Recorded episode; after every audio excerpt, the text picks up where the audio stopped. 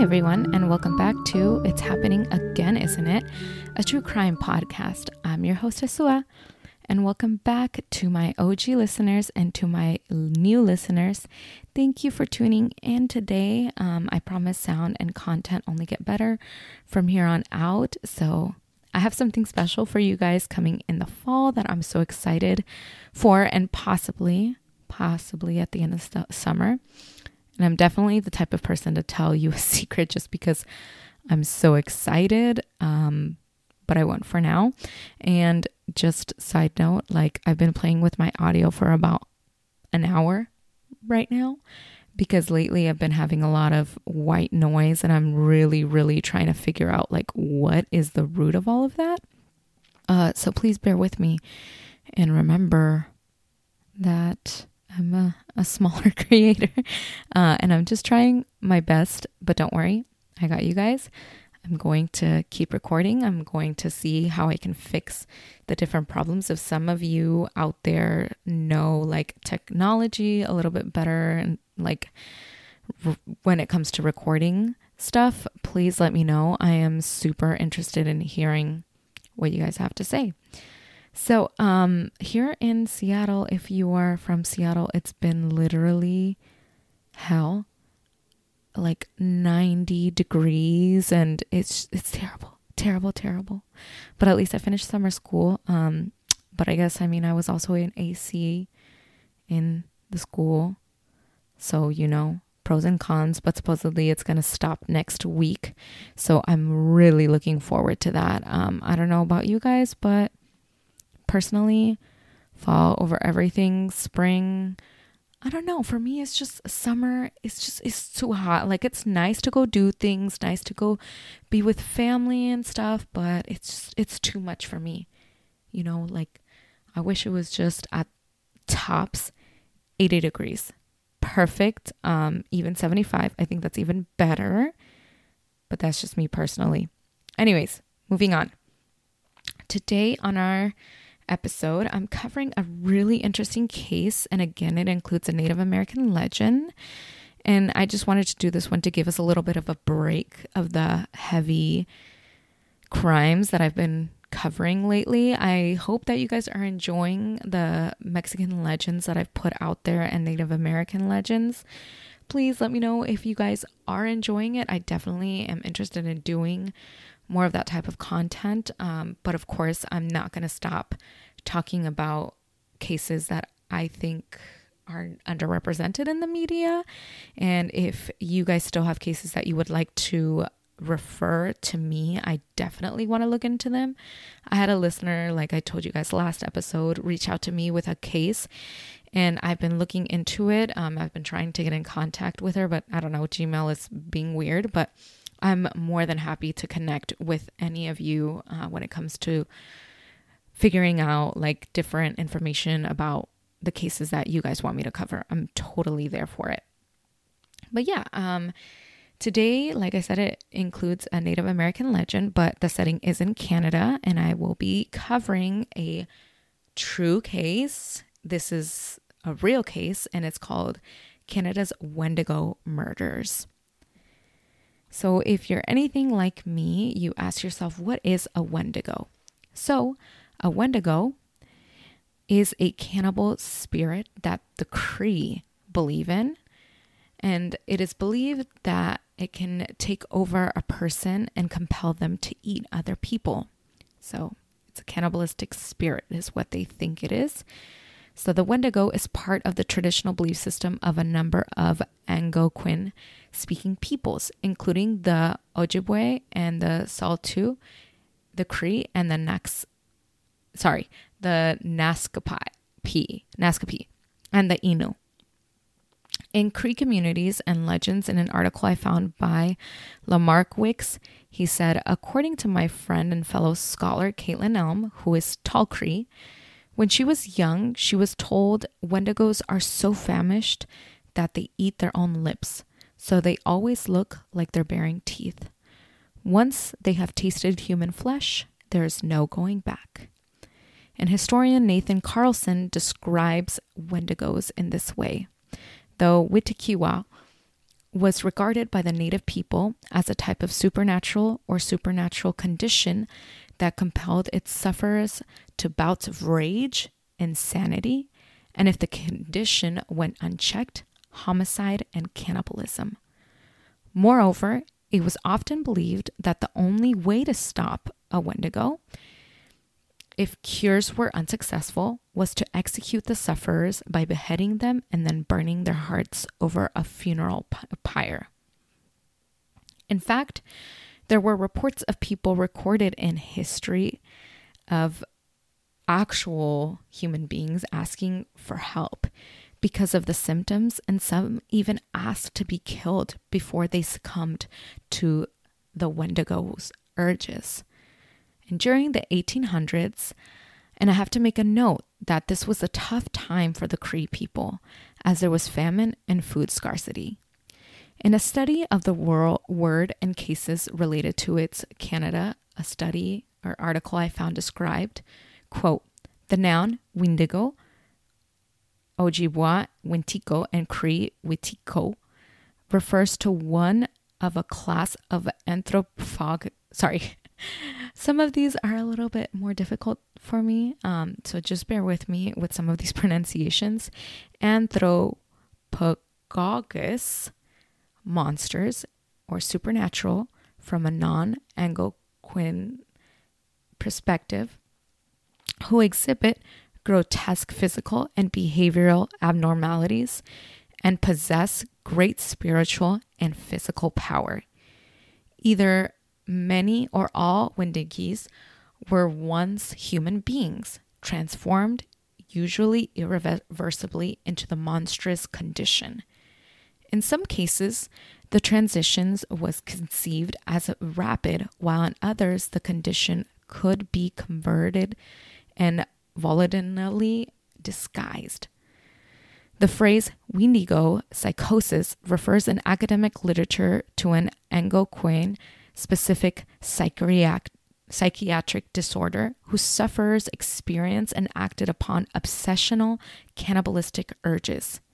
In the same article, the explanation of the Wendigo psychosis, it seems that there are two perspectives.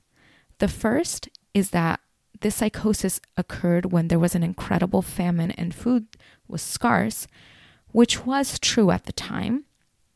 The other is that the disorder never existed and that it was just an excuse to execute the mentally ill and disabled.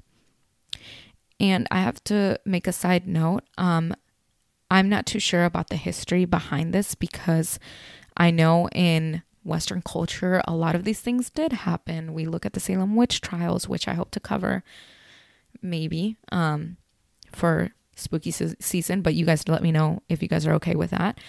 Um, a lot of those things happen with with people who had, you know, diseases or conditions that they couldn't control. Like for example, epilepsy that was back then looked at as like you were possessed by a bad spirit when in reality it was just a medical condition. So i'm not too familiar with how uh, native american people or specifically the cree um, saw people who were possibly mentally ill and disabled how they treated them in their communities because from what i understand things in their community are totally different from what Western society showed back then. So I can't 100% say that what these people who wrote these articles have said is true. So I just want to give you guys a little bit of insight. And if, you know, one of my Cree listeners, if I do have a Cree listener, can possibly clarify that for us, that would be great. So, yeah. So, just to give you all a bit of also historical context that this is actually recorded in academic journals. What I'm reading from is an academic journal and studies, which I will have in my show notes if you also want to read about it, because I thought it was fascinating that there was something called the Wendigo psychosis. You don't really hear about this in academic journals. You mostly hear about it through legends and myths and just through family. I think it's really, really interesting to have something like this available. So I will leave it there. You guys can take a look at it. So, what was this case about? Um, who were the victims of the Canada's Wendigo murders and who was the perpetrator? So, the reason that I actually, or the way that I found this was also on a podcast. I want to shout out Wicked and Grim. I like their podcast. I like their content. It's a little bit different than what I do, but I definitely recommend it if you want to add it to your repertoire of podcasts. But, anyways, I listened to it on there and I decided to do a little bit more of my own research. And actually, through the articles that I found, was this case and the picture of actually the person who did this. So, let me tell you a little bit, about um, Swift Runner. So, in the 1870s in Fort Saskatchewan, Canada, there was a man named Swift Runner or Ka-Ki-Si-Kutchin. He was said to be a good man who provided for his family. Swift Runner had six children, his mother and wife. He traded with the Hudson Bay Company, and in 1875, he served as a guide for the Northwest Mounted Police, which you could say is the RCMP now. And being an able man who was also six foot, or it said that he was even taller than six feet, he was very useful in the community. But like many Native Americans, when settlers first introduced alcohol to the community, for some it was too much and it became an addiction. Over time, though, Swift Runner developed a taste for whiskey, possibly because he'd lost his ability through time to hunt and take care of his family and fell into alcoholism. Making things worse, Swift Runner was an angry drunk, and his drinking habits got him into trouble. First, he was fired by the police force. Then, he was kicked out of his tribe because of his violent tendencies.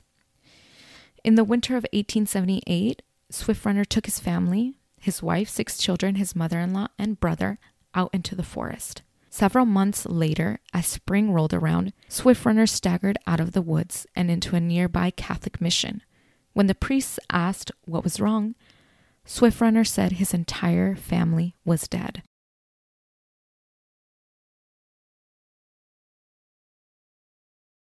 He said he hadn't been able to find any food during the winter, and slowly but surely, all his relatives had starved to death.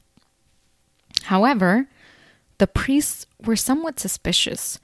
Swift Runner looked pretty healthy, and he was had not lost any weight. He actually had quite a bit of a glow to him, is what it said in the articles that I read. So why hadn't he also succumbed to starvation? Plus, they need quite a few other Cree who'd had a pretty successful winter hunting wise. The priests were also disturbed by Swift Runner's constant nightmares. It is said he would wake up in the night screaming at the top of his lungs. The last straw was when Swift Runner tried to lead a group of children out into the woods, which, yeah, when I read that, I'm just like, oh my God, ew, ew, ew. So I'd be shocked. Like, what is going on, sir? What do you, what business do you have with the children? so Priests then reported this suspicious behavior to the police. Once the police got involved and asked Swift Runner what happened, it said that he told them stories that didn't make sense until he finally took them to the campground. There, the police found a gruesome scene. There were bones everywhere, some broken in half and hollowed out. That could only mean one thing someone had snapped them open and sucked out the marrow. Their suspicions were confirmed when they found a pot of hu- a pot full of human fat. So, you know, it's it's not I think at this point hard to to say or to think that it was Swift Runner who had done this to his family. So that's when Swift Runner confessed to eating his family because of the Wendigo spirit that had possessed him. At first, he said he had become haunted by dreams. A Wendigo spirit called to him to consume the people around him. The spirit crept through his mind, gradually taking control. finally he was Wendigo, and Swift Runner was no longer. Then the Wendigo killed and ate his own wife. When this accomplished, or when he finished doing this, the Wendigo forced one of Swift Runner's boys to kill and butcher his younger brother. It was later shown that he had also done away with Swift Runner's brother and his mother in law, though he acknowledged that she had been a bit tough. So, let's talk a little bit about his trial. The mounted police took Swift Runner and the mutilated evidence back to Fort Saskatchewan. The trial began on August 8, 1879. The judge and jury did not view the Wendigo idea in the same light as the Cree. And how could they? I mean, it was a, a jury of all white men. They saw Swift Runner as a murderer, and he made no attempt to hide his guilt. The stipendiary magistrate Richardson quickly sentenced him to be hanged. However, the sentence presented a problem. The police had never before conducted an execution. Although the Hudson Bay Company had once hanged an employee for murder, this was, by all intents and purposes, the first formal execution in Western Canada. Staff Sergeant Fred Badgley, a force bugler, was put in charge of the arrangements. So they basically had to make a special gallows for Swift Runner for him to be executed. And um, back then, I don't know, people were, I would say, a little intense. I, I mean, granted, they had nothing to do that was better, uh, so they would attend these hanging as as like a form of entertainment. I could never understand that. I feel like there was a lot of trauma back then, uh, and children were traumatized. Everybody was traumatized, but they didn't know any better. Um, so yeah, they had to make a special gallows for him. They hadn't hanged anybody before. He was the first man to be hanged in this specific location, and they needed to do all of these things to make sure that it was an effective hanging. Um, so yeah. And Swift Runner was executed on December 20th, 1879. And so, like I said before, he was the first man legally hanged in Alberta, Canada. So let's just, I want to talk a little bit about this case and my opinion because a lot of it is based on this lore of the Wendigo, right?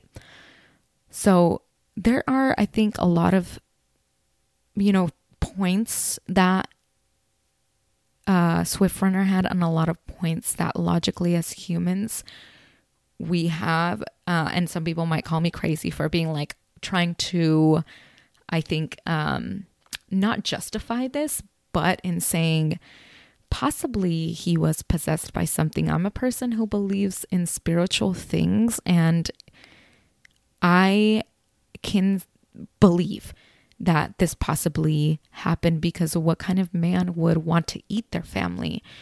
I think that the conditions of the forest and in being in a remote place you know, and it, it definitely depends on access because what if they couldn't hunt?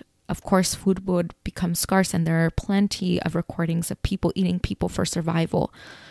But, um, so I can't 100% say that that's what happened in this case because from what we heard in with the priests, a lot of Cree men had really had a good winter in terms of hunting and knowing Swift Runner's strength, sure, he was an alcoholic, but in knowing his strength, he could have easily went to hunt for, you know, his his family's food and he not only had himself, he also had his children. He had his wife, so he wasn't alone in that sense. And it's said like in the cases that I looked through is that a lot of Cree people in trying to get rid of this Wendigo spirit, or in the spirit trying to possess them, sorry, um, they would have a lot of bad dreams with this spirit. And so that's when they would go and try and get help. And so that leads me to like an uncertain opinion because for me, I think possibly this could have happened. Possibly he could have been possessed by some entity. But then there's the other part of me that says, well, he tried to make up all of these excuses. He was not leading police in the correct way. So, was this premeditated? Is this why he took his family out to the forest? You know, and for what reason? And also, in trying to lure children, wouldn't he have already had like his fix of human flesh and possibly more food? Because at the missions, they have food to give to people. Wouldn't that have sufficed? Or was it a more macabre thing where he actually enjoyed the taste of human flesh? So I'm torn on this case. I can't really talk smack about Swift Runner, so that's my opinion, but let me know what yours is. I'm going to post actually his picture on Instagram and the pictures of the crime scene so you guys can also take a look at it. And I want you guys to try and make your own opinion. What do you guys think? Please let me know. Email me, get on my Instagram. I have a Facebook. I am there. Let me know what you guys think about this, okay? So, thank you everyone for listening. And if you enjoyed this, please leave me a five star review on Apple Podcasts, Spotify, and Amazon Music. Not telling y'all what to do, okay? Just help your girl out and recommend me to your besties so I can keep telling these spooky stories. Follow me on all my social media handles that are linked in the show notes below and send me case suggestions and make sure to like clear out your Gmail because I don't know what's going on with Gmail these days where they're not letting you send stuff if the other person's email is too full or if your email is full. Weird, but I don't know. Anyways, send me case suggestions at ihaii podcast at gmail.com, especially less well known cases, even spooky stories. Let me know, okay? And I'll catch you guys here next time. Bye.